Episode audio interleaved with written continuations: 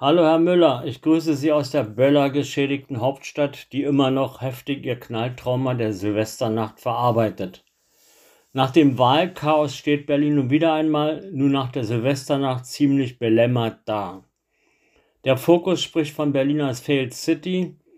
Nach den apokalyptischen Szenen der Silvesternacht folgte nun gleich wieder der übliche Aufregermodus und Wettbewerb in untauglichen sofortigen Antworten auf ein beängstigendes Gewaltphänomen. Während die wahlkämpfende Regiermeisterin eine Ausweitung der Böller Verbotszonen fordert, will CDU Wegener nicht alle Bürger wegen einiger hundert Chaoten abstrafen. Die GdP fordert energisch ein generelles Böllerverbot in der Hauptstadt. Vielleicht sollte man erst einmal eine Analyse der Fakten vornehmen. Von den 145 vorläufigen Festnahmen waren 139 männliche Tatverdächtige. Bisher wurden 355 Straf- und Ordnungswidrigkeitenverfahren eingeleitet, unter anderem wegen Landfriedensbruch und Widerstand. Unter den Tatverdächtigen waren 27 Afghanen, 21 Syrer und 45 Deutsche. Bei 13 war die Staatsangehörigkeit noch unklar. Angesichts der Schwere der Straftaten ist es erstaunlich, dass alle Tatverdächtigen wieder auf freien Fuß sind. Nicht ein einziger Haftbefehl wurde erlassen. Aber die Politiker fordern jetzt Wohlfall, Strafe muss auf dem Fuße folgen. Wann merkt die Politik eigentlich, dass sich der Bürger nicht mehr mit abgedroschenen Phrasen abspeisen lassen will? Man muss fragen, was da in der Erziehung und Sozialisation schiefgelaufen ist.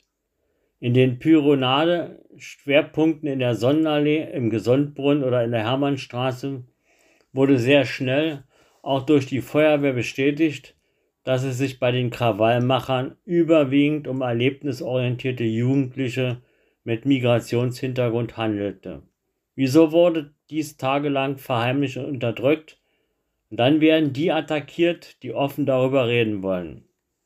Eine ehrliche Diskussion der Gesellschaft ist jetzt nötig. Weshalb haben so viele junge Migranten Schreckschusspistolen, mit denen auf Einsatzkräfte geballert wurde? Wieso traut man sich nicht offen, die Rolle jugendlicher Migranten bei diesen Gewaltexzessen auszusprechen? Wem nutzt es eigentlich, verharmlosend von Berliner Jungs zu sprechen? Wie kann es sein, dass die Hauptstadtpolizei stundenlang in Teilen der Stadt nicht Herr der Lage war. Wieso gab es in Berlin Gewaltexzesse, in München aber nicht? Wo waren die beherzten präventiven Einsatzkonzepte, die genau solche ausufernden Situationen verhindern oder unterbinden? Wieso kamen eigentlich in der brennenden Silvesternacht keine Wasserwerfer zum Einsatz? Wieso waren nicht genügend Polizisten im Einsatz? Die Bilanz dieser Nacht ist verheerend.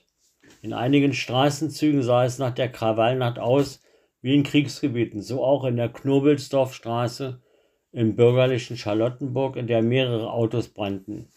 Bis heute Freitag gibt es keine Bilanz der Sachschäden der Silvesternacht. Schon nach drei Tagen der Empörung waren sie wieder unterwegs, die Verharmloser und Beschöniger.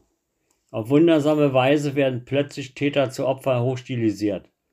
Obwohl mindestens zwei Drittel der mutmaßlichen Täter nicht deutscher Herkunft sind, wird die ganze, ganz große Rassismuskeule hervorgeholt und diejenigen attackiert, die offen und ohne Tabus über die Ereignisse der Silvesternacht reden wollen.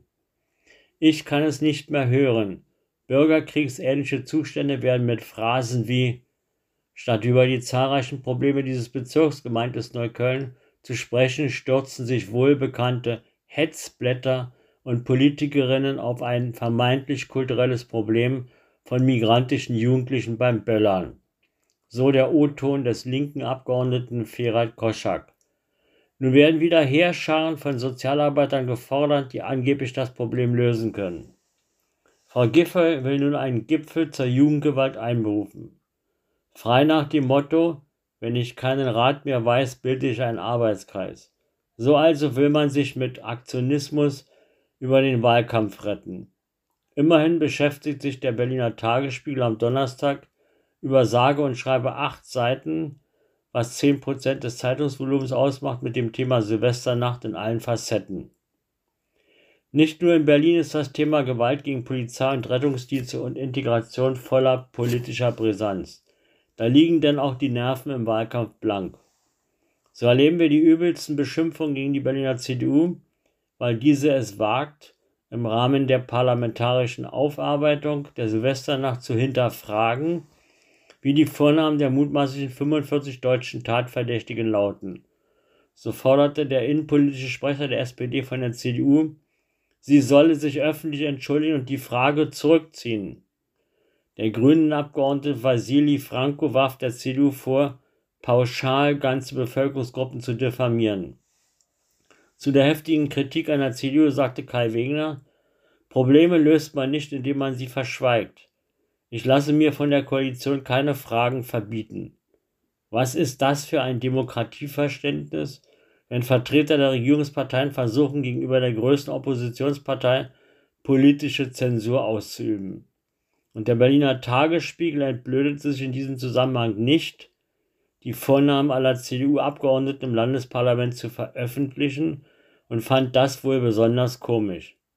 Lieber Tagesspiegel, das war ein dickes Eigentor des Checkpoints. Dieser Böller ging nach hinten los und ist einer seriösen Zeitung unwürdig. Seit Montag ist Wahlkampf in Berlin. Wer Montagmorgen auf die Straße ging, sah wieder die inhaltsleeren Wahlplakate. Vor meinem Haus hängt jetzt das Konterfrei von Frau Giffey mit der barschen Anweisung, alle stimmen SPD. Man könnte es aber auch für eine Werbung des nahegelegenen Friseurladens oder für Haarspray-Werbung halten. Mit Blick auf die Plakate von SPD, Grün und Link muss man sich schon die Frage stellen, wer hat eigentlich in den letzten Jahren die Stadt so grottenschlecht regiert und verwaltet.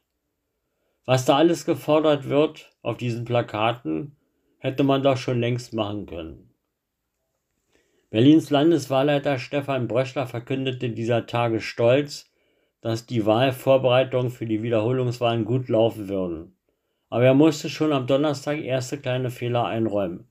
So war auf einem Hinweiszettel in der Wahlbenachrichtigung ein falsches Wahldatum angegeben. Dieses ärgerliche Versehen wurde bereits korrigiert. Mal sehen, ob die Post es schafft, bis zum Wahltag am 12. Februar die Wahlbenachrichtigungen pünktlich an alle Wahlberechtigten zuzustellen. Berlins ehemaliger Regierender Bürgermeister Michael Müller erregt Aufsehen mit seiner Aussage, was mir wirklich auffällt, dass die Stadt schmutzig ist ist mir vorher nicht aufgefallen. Offenbar lief er immer blind durch die Stadt. Gut, dass der nicht mehr regiert. Nun macht er Außenpolitik und verweigerte bis neulich der Ukraine notwendige Waffen. Der ehemalige SPD-Bezirksbürgermeister von Neukölln, Heinz Buschowski, ehemals politischer Ziehvater von Franziska Giffey, äußerte sich nach den Silvesterkrawallen zu Giffey im Berliner Kurier mit folgender herben Formulierung. Sie solle aufhören zu labern und endlich handeln. Ganz hohen Besuch erhielt am Freitag die Feuerwache Neukölln.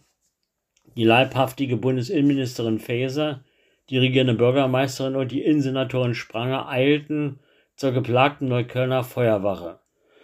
Mit großer Pressebeteiligung diente dieser Besuch wohl mehr der wahlkämpfenden Frau Giffey als der Berliner Feuerwehr.